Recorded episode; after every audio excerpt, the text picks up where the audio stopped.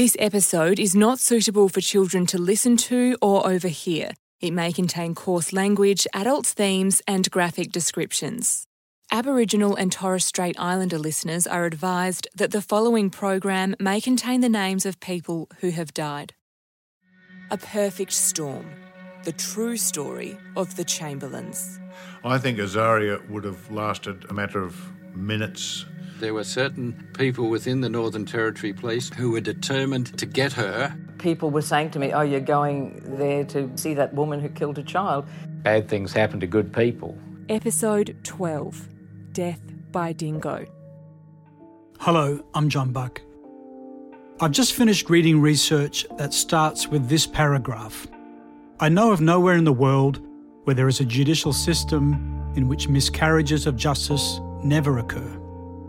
Recent history in Australia and the United Kingdom vividly illustrates the serious imperfections of what are generally regarded as reasonably good judicial systems. The author is clear no system is perfect, and you don't see the shortcomings in a system until someone, like Lindy Chamberlain, makes you see them. Now, I'll tell you who the author of that passage is later, but for now, let's return to 1987. Today, telling him we don't agree, pointing out the authorities, and asking for a special We should be at the end of the Chamberlain story. Lindy is out of jail. The government has the findings of a royal commission. And the evidence that convicted the Chamberlains has been disproven. However, Justice Morling had left enough doubt in his summary to encourage those who never believed Lindy Chamberlain to persist with their actions. There was no provision in the Northern Territory Criminal Code to supply a regular path to an inquiry into guilt following conviction, distinct from the appeal process. Steve Hatton's government moved to the edge of its legal powers and pardoned Michael and Lindy. Well, our legal advice is that what we did was the appropriate course of action. It's consistent with uh, actions being taken in similar situations elsewhere in Australia and overseas. Uh, any other consideration would be a matter for legal advice. So, how do you see the difference between uh, a pardon, which you have, and the convictions being quashed? Is there a, a great deal of difference, in your opinion? There's an ocean of difference between those two. One, uh, to quash a conviction means it was wrong, it should never have been, and it was not so in the first place.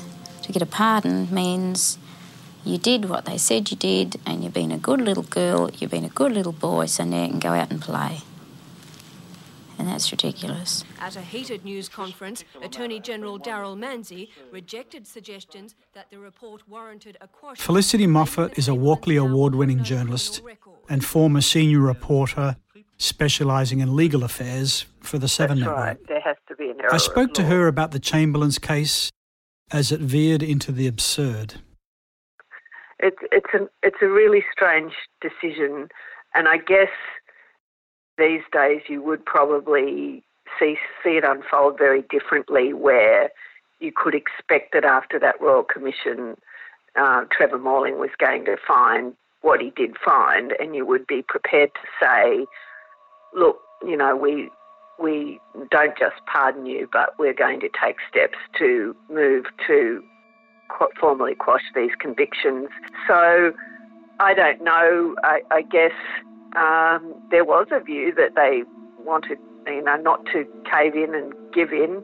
Um, but as far as a lot of people were concerned, uh, you know, the Morling report had had set the path, and and appropriate action should have been taken um, to demonstrate to the Chamberlains that uh, redress would occur in uh, to the full extent. And I think you know maybe they thought a pardon was enough.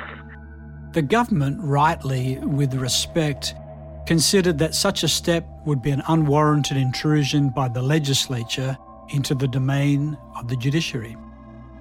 Of course, as you'd expect, Stuart Tipple didn't let Daryl Manzie or the government think the matter was resolved. What a pardon does is just relieve the Chamberlains from the consequences of the conviction.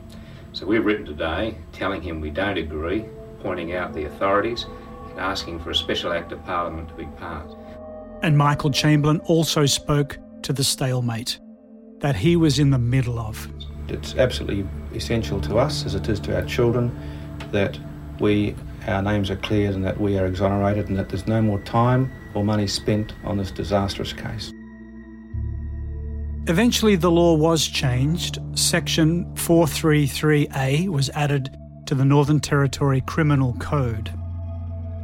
Where a person has been convicted of a crime or an indictable offence, the Attorney General may, at the request of the convicted person, refer the case to the court to consider or again consider whether the conviction should be quashed and a judgment and verdict of acquittal entered. But as Stuart Tipple was about to discover, the government may have changed the law, but it had not changed its mind. I was so delighted when, after putting the pressure on the, the government, they did actually enact special legislation that allowed us to go back before an appeal court and to get um, the uh, acquittal, which reinstated the Chamberlain's presumption of innocence. That, that's what I wanted. But we expected that when we went to the court that uh, it would be a, a done deal, that the Northern Territory would have learned and that we would have just handed up consent orders. But we got the shock of our lives when uh, the counsel for the Northern Territory uh, stood up and uh, opposed our application and said there really needs to be a rehearing because effectively the Commissioner is one person and we really need to revisit uh, all of this, this evidence again. Malcolm Brown, the veteran print journalist who covered the Chamberlain case from day one, shares his thoughts the Crown opposed it. Sir Michael Adams opposed it. And I wonder why on earth. I asked one of the lawyers, the Crown lawyers up there, why they're opposing. He said, oh, well, it's, it's just the opinion of one tribunal. Another tribunal could have made another decision. Well, what the hell is that all about? You could say anyone convicted, so it was only one tribunal. Well, fortunately, the court gave him short shrift and uh, they uh, decided that they could very well rely on uh, Morling's report, and that's what they did. On September 15, 1988, Judges Asche, Nader, and Kearney quashed the Chamberlain's convictions and entered verdicts of acquittal. Asche referred to Justice Morling's work, which had, quote, obviously been conducted fairly in accordance with the rules of natural justice, and the Commissioner is a judge of the Federal Court with a high, and if I may say so with respect, eminently deserved reputation. It is therefore only sensible to give great weight to the findings and conclusions of the Commission. Unquote. Michael Chamberlain closed his eyes, looked at the ceiling, and began to weep. His wife, who'd sat rigid with tension, also dissolved into tears as she hugged her lawyers. And of course, today all of that would have been um, telecast. There would have been cameras in the court, and everybody would have seen it, and then you know possibly also seen their their you know emotion inside the court. So, but that was all kept from the public, and only those that was in the court uh, saw that. So um, when they came out and walked once again through the media pack uh, and said nothing, but Michael held up that victory signal. Um, and we were sort of thinking, well, something you know huge has happened, and this is their moment. Um, what are they going to say? And then when they said nothing and held no press conference and just walked to the car. Please say something, Michael. How do you feel? Oh, I was always thinking how awful it must have been for them to go back inside that same court building where they had endured so much misery, you know, and the and so much scrutiny, and how appalling it must have been to even come back to Darwin um, and be there, and you know, separated from their kids and all of that. And so that's why I said at the start of that story they came back, you know, to the Supreme Court. And then I thought after, you know, as they were leaving, how glad they must have been to get the hell out of the place, you know. And if it had been me, I never would have gone back to the Northern Territory. I just thought, and I wondered what would happen. So we agreed that the crew would go out to the airport and just get that moment of them leaving the territory finally, you know, cleared and uh, well on the way to, you know, achieving some of their objectives. And that's when Lindy was ascending the steps of the Ansett aircraft and threw up the victory signal. And the, while they hadn't spoken outside the court, that just said it, you know, we're, we're on our way home. And it was such an important moment for them. After a long and bitter fight for justice, Linda Chamberlain at last was leaving Darwin, acknowledged as an innocent woman in the eyes of the law. It was clearly a sweet victory. Felicity Moffat, 7 One of the judges who exonerated the Chamberlains in 1988 was John Nader QC. Nader was the author of that paragraph I started the show with. I know of nowhere in the world where there is a judicial system in which miscarriages of justice never occur. And he also wrote, We must constantly strive to make our own system progressively less prone to miscarriages of justice. Nader also addressed something which I could not understand as I got to this part of the story. What was the hold-up? Who was stalling? Why were they stalling? Nader wrote years later the Chamberlain case shows that there must be a regular mechanism for bringing the matter to the notice of the Supreme Court. It is not enough to be able to petition the executive. If a case has or has taken on political overtones, the judgment of the executive may be clouded by bias. There you have it. Bias. That's what the problem was. And sadly, bias did not go away. With their convictions quashed, the Chamberlains let Stuart Tipple address the media. Chamberlains are very grateful to finally have their names cleared. They'd like me to publicly thank all of those decent and fair minded people who supported them and made today possible. As Tipple had predicted, the media would always be interested in the Chamberlain story if there was a new angle. And that new angle was a matter of compensation. The real tragedy is that the victory doesn't by itself compensate them for what they've suffered. It goes without saying that they should be compensated, and in that respect, the buck firmly stops with the Northern Territory government. You'd think that it was going to be hard for the Northern Territory government to deny compensation from this point. So let me share with you the fact that the Northern Territory Chief Minister, Steve Hatton, told local newspapers that he never bought Mrs. Chamberlain's story of a baby snatching dingo, but he didn't believe she should have gone to jail for murder either. So, of course, nothing happened with compensation. It was all about politics, and the politics of the Chamberlain case peaked when the Australian Prime Minister Bob Hawke spoke to reporters. Hawke was not only the most senior political figure in the Australian democracy, he was perhaps the country's most astute judge of public opinion in the post war period.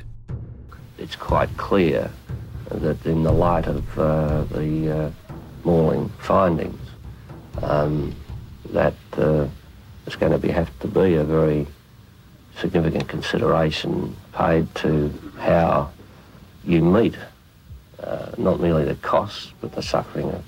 Chamberlain. Over the next few years, Azaria Chamberlain's family were never far from the headlines.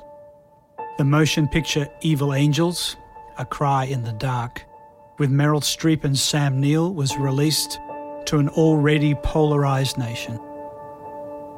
Then the Chamberlains separated and divorced. Kahlia chose to live with Michael, Regan stayed with Lindy, while Aidan divided his time between the two homes. Lindy met Rick Creighton during a speaking tour of the USA and they soon married. And then finally, the Northern Territory government decided to pay compensation. Three years after the Chamberlains left the Supreme Court. 12 years after their daughter's death. Bob Collins spoke to the facts and what was obvious to all. It's not as much as the Chamberlains wanted, it's exactly $1.3 million more than the Northern Territory government wanted to pay. Making it sound like it was an awful lot of money, which it probably was in those days, and to think that in the end it amounted to 1.3. You know, I look back on that now and think, you know, gosh, after everything they'd been through, you know, what could possibly compensate them for what the horrors that they'd been through? And why didn't that happen, you know, rapidly and and efficiently and without argument? I don't know.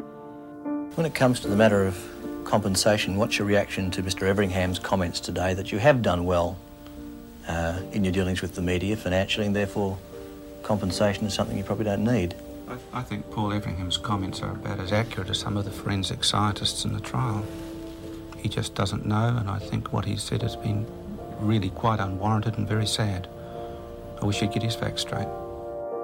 You know, I think when you go back to those days, there was still, and there was then, and there still is now to a degree, you know, this intransigent view that, oh, well, you know, no sympathy for the Chamberlains, um, still think they might have done it, um, and, you know, just a hardline attitude like that that had been taken for so long and it was so difficult to, you know, part from.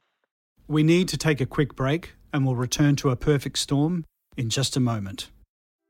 At almost every juncture of the Chamberlain's public life, Lindy and Michael had spoken with Seven's current affairs host, Terry Willesee.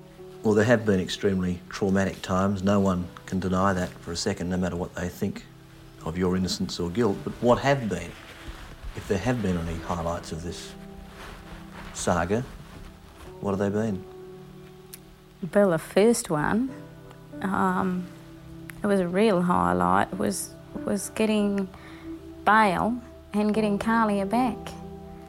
I had just been refused any visits for 12 months because I was so dangerous. I could not have my daughter visit me on a patrolled visit with family with warders. I was too dangerous for that. And why yet, were you Why were you dangerous? Why were you considered oh, well, I, dangerous? I was. I've been convicted of murder. I was a really bad person. You see, you can't do this. You can't put another child to risk. But then I got bail and was sent home with my child. Despite that, and that was a major answer to prayer and a major highlight. And it was just the feeling was just unbelievable. And that was that was a real high and the rest of the family was waiting for me. They'd come up to see their little sister take her home and give the, the boys a visit with mum whom they hadn't seen for three months and they ended up taking a lot of us home. Well just you mentioned uh, an answer to prayers. How powerful do you think prayer is? All powerful. Can you give us an example of results you've seen? There have been times when I have been absolutely desperate and not knowing which way to turn. And I've I've thought that I would crack up if I didn't get some help, some support, something give somewhere about something. And I prayed about it and I had an incredible sense of peace. Just don't worry about it, something is being done. And I did not know what it was, how it was happening. It took Stuart two days to get through to me. And when he finally got through, he said, Oh, look, I've been trying a couple of days, but at such and such a time, there, there was an innocence committee was formed with legal people and people with respected positions. And that they coincided it's with too your... big. It was the time, the hour, everything. As the years rolled on, there was another coroner's inquiry which resolved nothing. In August 2010, 30 years after Azaria's disappearance, Lindy Chamberlain released a letter to open minded Australians. In it, she wrote, quote, Their own commission proved it was not me, as I had told them all along. Please do not forget that a beautiful little girl died tragically on this date 30 years ago. Unquote. Within hours, the Northern Territory Attorney General Delia Lawrie, said she had asked the Northern Territory Registrar of Births, Deaths and Marriages to determine if the cause of death is accurate. In late 2011, coroner Elizabeth Morris announced that she had determined to reopen the inquest into the death of Azaria Chamberlain. And this was the first time that uh, a lady had been involved in any judicial capacity. And from the moment I walked into the, uh, her court, I realised that there's a whole new atmosphere here. Here's a lady who's compassionate and really wanted to get to the truth. And so the first hearing was adjourned so they could make some other lines of inquiry. And uh, when we came back in June, uh, they'd done their homework, they'd been able to verify that there were something like 230 dingo attacks um, and even a death since the, the uh, Chamberlain trial. The media were there and the uh, courtroom was, was packed. Uh, Aidan actually contacted me and said, Is it worth me coming? And I said, I, I think so. Um, and so he, at the last minute, made arrangements and, and he was there to support his mum. And Michael, of course, was there. Uh, Lindy was there with her husband. Coroner Morris was ready. Having considered all of the evidence, including evidence gathered of deaths. Much like Denis Barritt, she decided to let a single video camera into the Northern Territory Magistrates Court. Lindy and husband Rick Creighton sat alongside Michael Chamberlain, along with son Aidan and his wife Amber. Malcolm Brown was there, of course, as was Stuart Tipple and Rex Wild QC. And it was just one of those moments you'll, you'll never ever forget. Uh, the uh, judgment and finding read out by Elizabeth Morris was compelling, uh, it was so compassionate. In considering now all of the evidence, I am satisfied that the evidence is sufficiently adequate, clear, cogent, and exact and that the evidence excludes all other reasonable possibilities to find that what occurred on the 17th of August 1980 was that shortly after Mrs. Chamberlain placed Azaria in the tent, a dingo or dingoes entered the tent, took Azaria, and carried and dragged her from the immediate area. And she made the point that whatever her finding was, she couldn't replace Azaria. And I think when, when she started saying that, she, she actually broke down. Mrs. Chamberlain Creighton, Mr. Chamberlain, Aidan, and your extended families. Please accept my sincere sympathy on the death of your special and loved daughter and sister, Azaria. I'm so sorry for your loss. Time does not remove the pain and sadness of the death of a child. And I looked around and I was crying. I don't think there was a dry eye in the court. And it was just sort of one of those serendipitous moments that you think, well, this has been a worthwhile journey. Lindy spoke outside to the waiting media. I wasn't going to cry, but I think Aidan started me off. and obviously, um, we're relieved and delighted to come to the end of this saga. This has been a terrifying battle. Bitter at times, but now some healing and a chance to put our daughter's spirit to rest.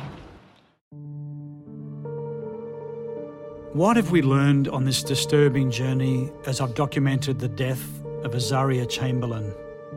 and its consequences. Coroner Denis Barritt's findings still ring true.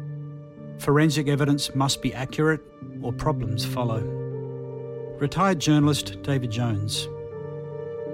I think something that came out of the Azaria Chamberlain case is that forensic science is not godlike. The forensic science um, can obviously be wrong, and that I suppose the, the lesson for Australia as a whole, for all of us as Australians, is to is to keep an open mind and don't um, be swayed by you know, forensic science, which needs to be you know, subject to the closest possible scrutiny. Linda Scott has no doubts. So I definitely think this could happen again. Um, somebody a little bit unusual is viewed differently from, from a mainstream person. If somebody doesn't cry when they're expected to cry, yeah, you, you see it all the time now. It could totally happen again. I, I don't know what you do about it. I think you have to have juries. You couldn't just have one person judging something. Uh, but but I don't know how you get the right juries. I don't know how you get them to be to eradicate everything they've read in the papers or now. Look, with Facebook now, imagine Lindy Chamberlain today. Um, there would be all those haters on Facebook. It would just be out of control. It would be a million times worse. And so I think when the next Lindy Chamberlain comes along, it's all going to happen again. It's going to be another train wreck. And let's not forget Stuart Tipple's experience with Lindy and Michael Chamberlain underneath the courtroom after they were found guilty. And we get down there, and Michael turns to me and he just says, So, this is British justice for you. And although that's many years ago, I'm still haunted by that. And it's a, something I keep hearing in my head. And it's one of the things that has kept me determined to try and improve the, the system uh, because the system failed, the system let us down, and I've got absolutely no doubt it's let other people down and it will continue to do so. Coroner Barritt made another key finding wild animals and tourists do not mix. The late Derek Roff, a veteran of Kenyan wildlife parks and 18 years in the Australian outback, warned his bosses. Um, and we were going to shoot a number of dingoes, discreetly, but nevertheless we were going to shoot them. Well, I was knocked back. Um, I didn't get the I didn't get the bullets and what have you, and a fortnight later, Azaria disappeared. And the very people whose lives were ruined by that decision held no grudges a matter of weeks after their daughter's death. Lindy Chamberlain. It's not that we've got anything against dingoes even now. They're very beautiful dogs and they have their right to their natural habits, but man is spoiling this. Yes. Man has tampered with the dogs in that area. Have we heeded the warnings from Roff, Barritt, and Lindy Chamberlain? I asked Professor Bill Ballard, one of Australia's leading dingo experts. For mine, what I would like to see come out of something like this is saying, how can we use that to improve the way we look at the dingo now and to actually make this less likely to happen in the future? Because I see this happening in Fraser Island. If, if people don't sort of say, this has happened before, surely we've got to learn something. Surely we've got to be smarter than we're currently being, or it's just going to happen again. And then they're going to say, My God, this has happened.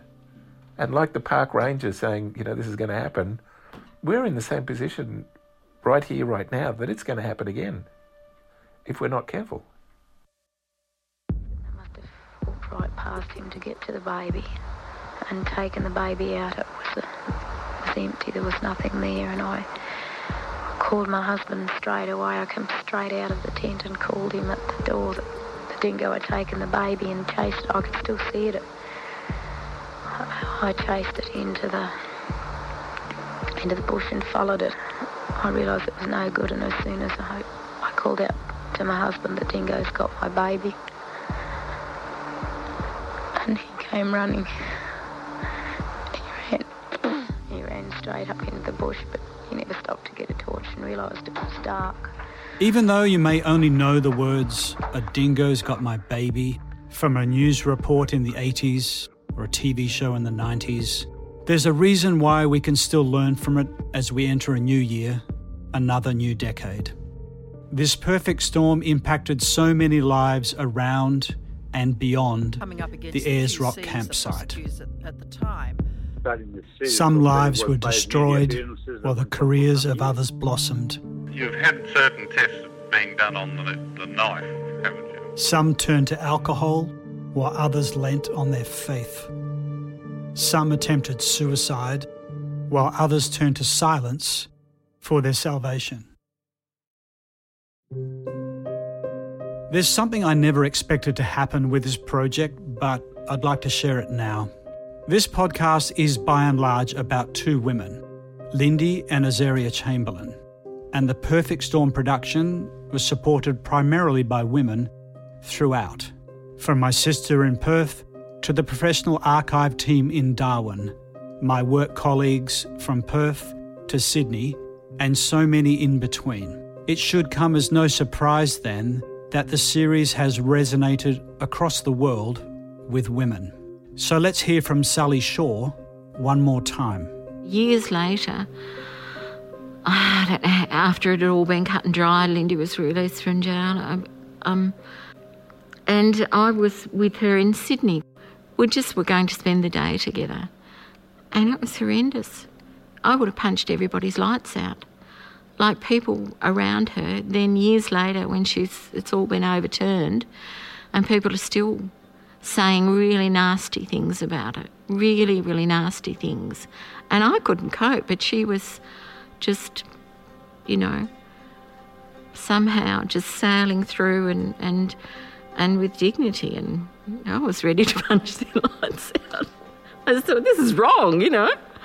so so. So it's the prejudice, once started, seems to be there. Yeah, you, you just.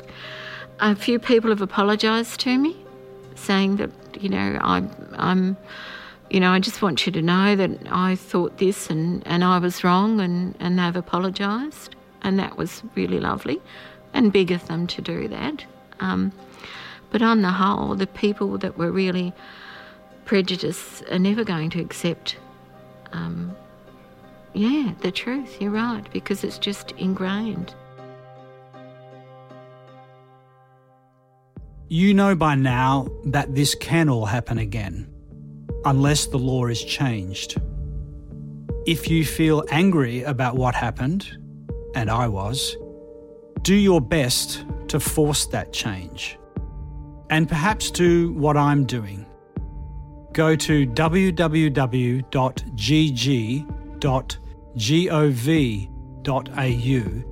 and follow the links to the Australian Honours and Awards.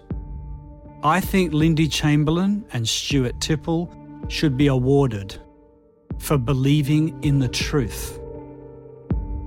My thanks to Nikki, Simon, and Stephen for helping me create the whole series, and a shout out to Lynn Penniman and Tan Quay. And thanks to you for listening and your support.